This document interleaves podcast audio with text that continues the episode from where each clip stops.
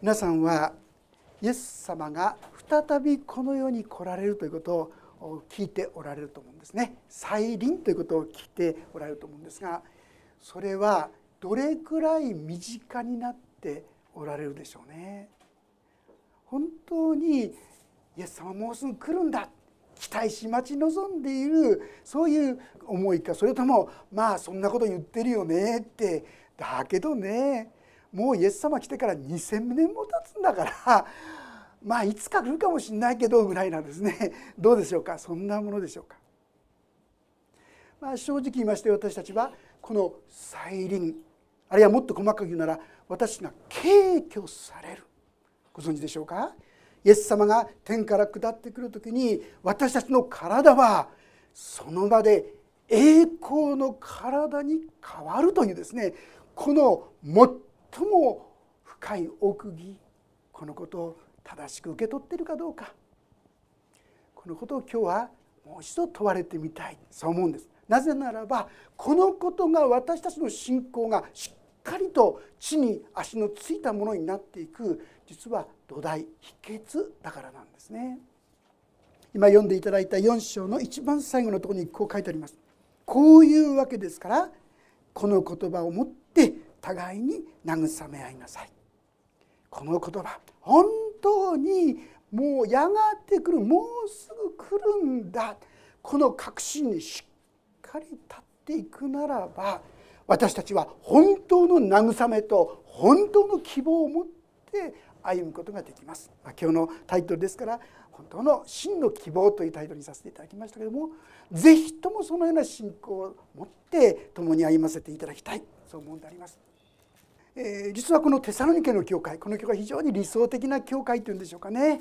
彼らはですねパウロに褒められてますよね。あなた方の信仰の働き愛の労苦望みの忍耐。本当に単なる知識じゃない実際にそれは行いとなってで現れ出るような信仰。そしてまた愛の技がですね本当になされている。実際マケドニアのいろんな教会にこのテサロニケの教会は助けを与えていた。自らが極度の貧しさにもかかわらず豊かだからじゃなくて自分たちが貧しいのになおですねあの人たちが大変だこの人たちがかわいそうだその愛がですねほとばしに出るような教会となっていった。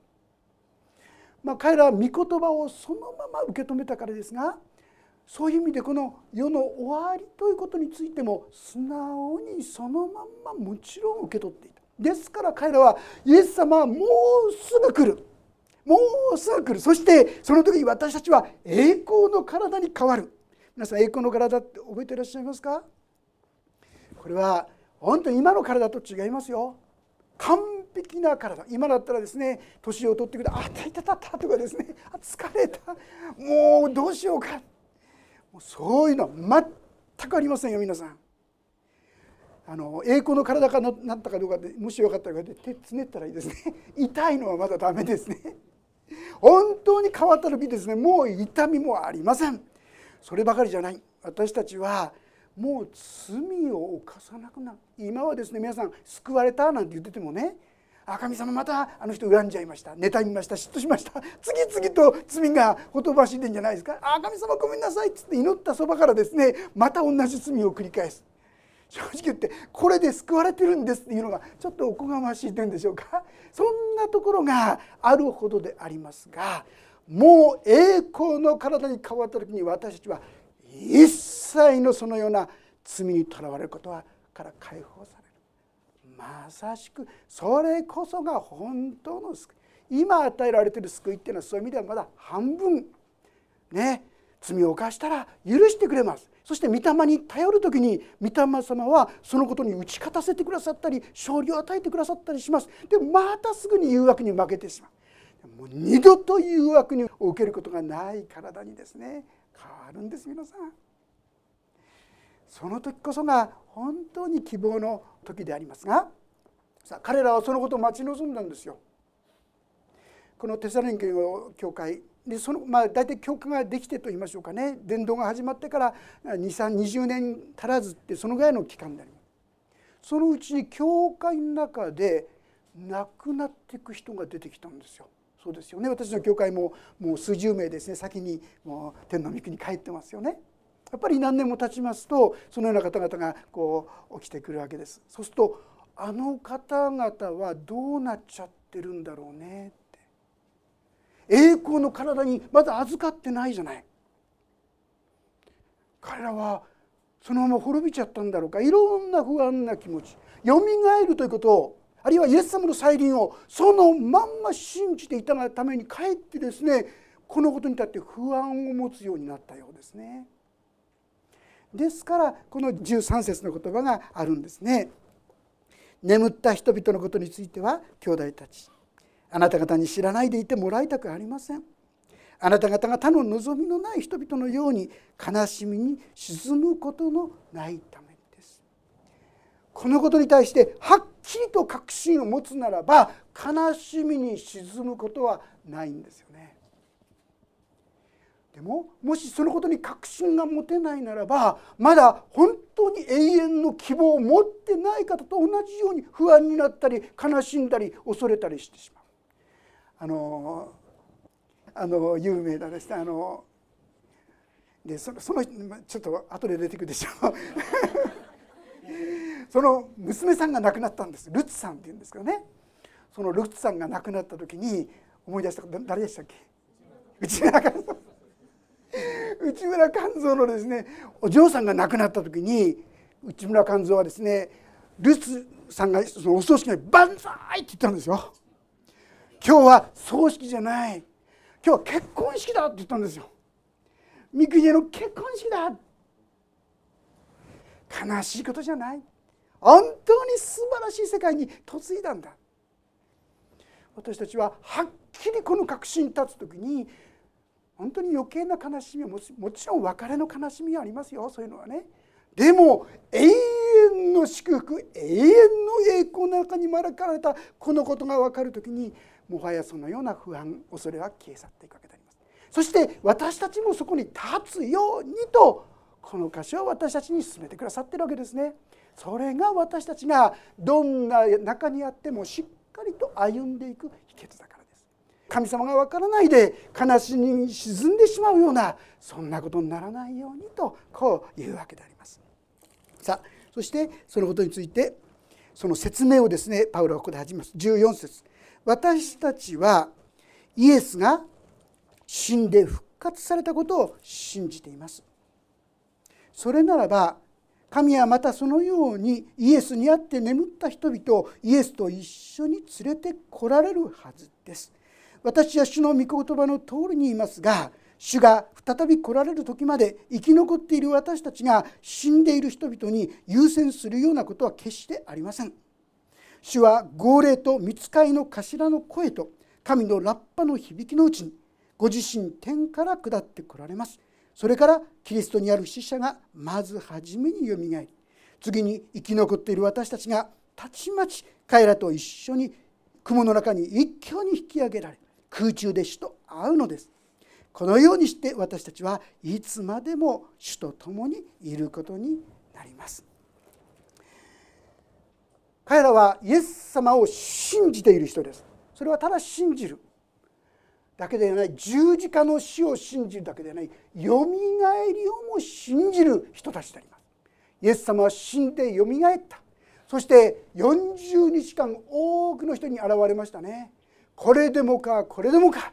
疑い深いトマスいますよね。いろんな人がいますからこれでもかこれでもかってくらいに本当によみがえった。ある時には1人ある時は2人ある時は10人ある時は11人。一番多い時は500人以上の人が皆いるその中にイエス様はご自身を表してくださった。本当によみがえったんだ。本当に復活したんだ。これ嘘幻じゃないんだ。事実なんだ。このことをはっきり分からせるようにイエス様は何度も何度も復活したご自身を表したわけです。ですから彼らはそのイエス様を信じるようになったわけですよね。その彼らにこう言っています。ロマ書の6章の3節から5節までちょっとご一緒に読んでみましょうか。ローマ6章3節から5節です。第3版で297ページ第2版で272ページか3ページになりますがローマ6章の3節から5節ですお読みしましょう3はいそれともあなた方は知らないのですか？キリストイエスにつくバプテスマを受けた私たちは皆その死に預かるバプテスマを受けたのではありませんか？私たちはキリストの死に預かるバプテスマによってキリストと共に葬られたのです。それはキリストが道地の栄光によって死者の中からよみがえられたように私たちも命にあって新しい歩みをするためです。もし私たちがキリストに次合わされてキリストの死と同じようになっているのなら必ずキリストの復活とも同じようになるからです。ありがとうございます。イエス様を信じた。これはイエス様につくバプテスマと言いましょうか。イエス様にと一つにこうされたわけ。でその人のうちどういうことが起きているか。キリストが死んだ時にあなたも死んだんですよ。そしてキリストがよみがえった時にあなたにもそのよみがえりの命が与えられたんですよ。ってこう言ってるんです。まあ、ちょっとですね分かりやすくなるかどうか分かりませんが例えばですねこの聖書の中に紙を入れておきます。そしてこの聖書全体が燃えてしまったとします。聖書全体が燃えたのに中に挟んだ紙がですね燃えなかったってありえますか？聖書が燃えたんだったら必ずこれも燃えます。実は私たちがイエス様を信じたっていうのはイエス様の中に入った。これは英語で「エイス」って言葉が使われてイエス様の中に置かれているんですよ。イエス様信じたイエス様についたっていうのは私はイエス様の中に置かれたんです。ですからイエス様が死んだ時に霊的には私たちもあそこで死んだんです。そういうものが霊的にはある。そしてそこからよみがえった時に私たちも実はよみがえっているんですよ。そのことをはっきり思い起こすために私たちはイエスが死んで復活されたことを信じています。このことを確認のためにもう一度言います。それならば神はそのようにイエスにあって眠った人々をイエスと一緒に連れてこられるはずです。はっきりとですねこのように言って彼らがその中にすなわち死んだ人々もイエスキリストによってイエス様がよみがえったようにその人たちもよみがえるんですよ。ということを明確に語っているわけであります。で15節私たちは主の御言葉の通りに言いますが主が再び来られるまで生き残っている私たちが死んでいる人々に優先するようなことは決してありません。皆さんこの表現の中にね彼らがどんな待ちの待ち望んでいるか分かるんですね。すなわち彼らはこう生き残っている。もうイエス様が来る時に自分たちは生き残ってるってそういうことを前提にした言葉ですよね。そのように彼らは待ち望んでいる。そしてその時にまずいいですか？順番があります。まず最初はイエス様がよみがえりましたね。2番目にはイエス様を信じて亡くなった方。まあ私もそのような方が数十名いますけどもその方々がまずよみがえるんですよ。そしてその後に私たちがその場で栄光の体に変えられるって言うんです。これが本当に歓喜の時です。これこそが本当の救いの時なんですよ。今や私があるように罪を犯してすぐにまた誘惑に負けてもうグダグダするんじゃなくて本当に解放された生き方これが私たちに約束されている。このことをしっかりと握りしめるべきだということなんですね。で彼らがですね死んじゃった人はどうなるのかイエス様の栄光の体に預からなかったですか。そんな心配はないよ。死んだ方々もみんな生き返ってそしてこの栄光の体に預かるまず最初に私たちに最初にそうなるんだから安心しなさいとこう言っているわけであります。そして17節次に生き残っている私たちがたちまち彼らと一緒に雲の中に一挙に引き上げられ空中で主と会うのですこれを軽挙と言いますね軽挙私たちは実はですねいろんなこう励ましの中でこの確信こそ私たちを本当に強めるそういう土台なんですね。何があろうとも私たちはやがてこの栄光の体が与えられる。私はこの地上でのですね問題や困難を乗り越えるそのことばかり考えますよね。イエス様はそのことも確かにしてくださいます。しかし究極の目的は私たちを本当に神の器神のしもべにしてくださる。もうそれは栄光の体になる。私たちの想像もできない世界に私たちを導こうとしている。このことにしっかりと立つことが大切だとこう言ってるんですね。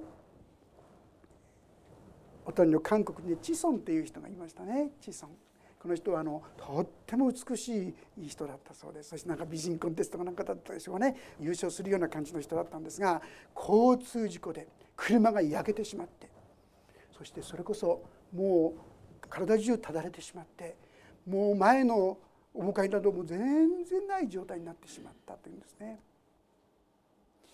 でそういう中ででも彼女は実はかすかにはある程度は神様を信じてたんですけどもその出来事を通して彼女は本格的に神様と交わるようになっていったんですね。そしてこの命に豊かに預かっていく。そして、まあ、その証がですね「子孫」って本になっているんですけどね。彼女にある人が聞いたんです。でもね子孫さんやっぱり前のようなね体になりたいと思いませんか？って聞いたことがあったんですよね。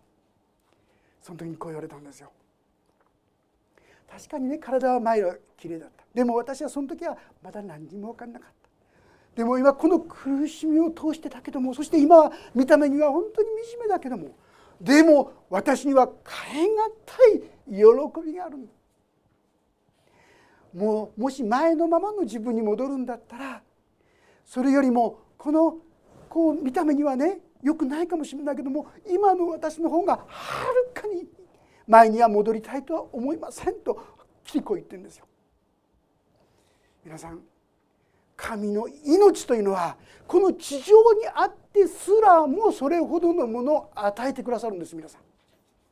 地上で多くの苦しみがあってもそれを乗り越えるところのそういう祝福恵みというものを神様は私たちに与えようとしてくださってまして御国に帰る時に私たちがもう想像も理解もできないような大いなる世界が私たちを待っているんだということを知っていただきたいそこにしっかりと立つ時にたとえ地上でさまざまな困難や試練があってもいや私はこの神の道をどこまでも求めますとそのことをですねそこに立っていくことができるのではないかと思います。その時にこそ今ここにありますようにこの言葉をもって互いに慰め合いなさい神様はやがて私たちを皆さんあなたをですよ。その栄光の体に導こうとしてるんですよ。この私たちがいやでも私はいつ頃の形でよみがえるんだろうな。若い時かな。いや太ってる時かなとかね心配しないでください。最高の形でのよみがえりがそこに与えられます。その時に私たちはああ本当にこの神様に出会ってよかったそう言い切るのはまさしくその時ではないかなそう思うんですね。私がそのことを思う時にさまざまな困難や試練の中にあってもなおそれを乗り越えていく力が与えられる。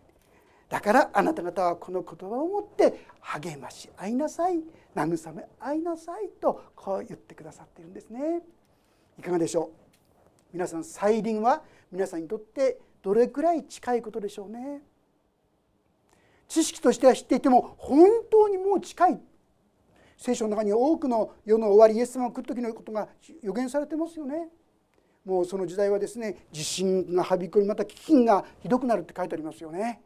あるいはお互い愛が冷えてですねもうこの人情味がなくなるって書いてありますよね。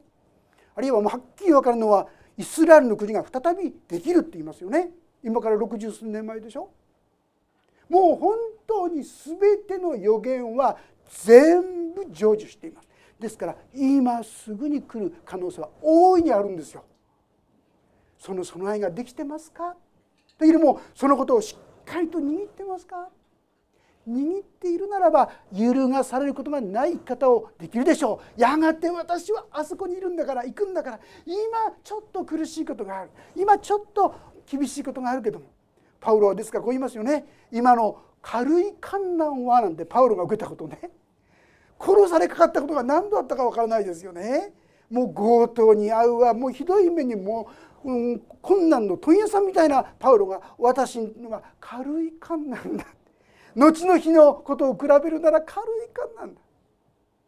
私たちももっとはっきりとああイエス・キリストはもうすぐ来るんだな。そして私たちは栄光の体に私も変わります。あなたもその中に加えられているんですよ。秘訣は何ですか？イエス様を信じること。なんかもうものすごいですね。殉教者の姿持たなきゃいけないんじゃないか。そうじゃないんです。イエス・キリスト我が救い主。私は本当に弱いんです。愚かなんです。でも主よ私はあなたを信じます。この信仰にある人に神様はその栄光の体をやがて与えます。でもこのテサロニケの言うの教会はあなたはそのようになるんだけども願わくは私の願いすなわち清くなること。互いに愛し合うものとなること。そしてこの望みの忍耐しっかりと週末主の再臨をしっかりと心に覚えてそして主の困難や試練も乗り越えていくそういう人になってほしい。そう語ってくださっているんですね。もう一度自らの信仰本当にイエス様の再臨景挙のことをしっかり覚えているか。そしてそこをしっかり握りしめて主よあなたに生涯従わせてください。そんな祈りを共にしていくことができたらと思います。お祈りをいたします。恵み深い父なる神様私たちは強いものでも立派なものでもありません。あなたから見ればいつ滅ぼされても当然なものであるにもかかわらずあなたはそんな私たちに忍耐し私たちが神の器になるようにと死を期待し待ち望んでいてくださることを本当にありがとうございます。どうか死をあなたに向かっていくものとしてください。もう再臨はすぐそばまで来ておられます。死をその時に慌てふためくのではなくて本当に待ち焦がれて用意ができて死をあなたをお迎えでき。そして約束の栄光の体に変わる時になんとあなたを褒めたたえる。ものとなることができるでしょう。どうぞ我らをその信仰にいつまでも歩ませてくださるようにお願いします。どうぞこのことがお一人一人のうちに確かな信仰の礎石となってどんなことがあっても揺るがされないそういう信仰へとお一人一人をお導きくださいますようにお願いします。神様あなたの恵みに生涯どうぞお一人一人が歩み続けることができるようにお導きくださるように。主イエス・キリストの皆によって祈ります。アーメン。もうしばらくそれぞれに応答の祈りを捧げ主よ。私にもそのようなものにならせてくださいと共に祈っていきたいと思います。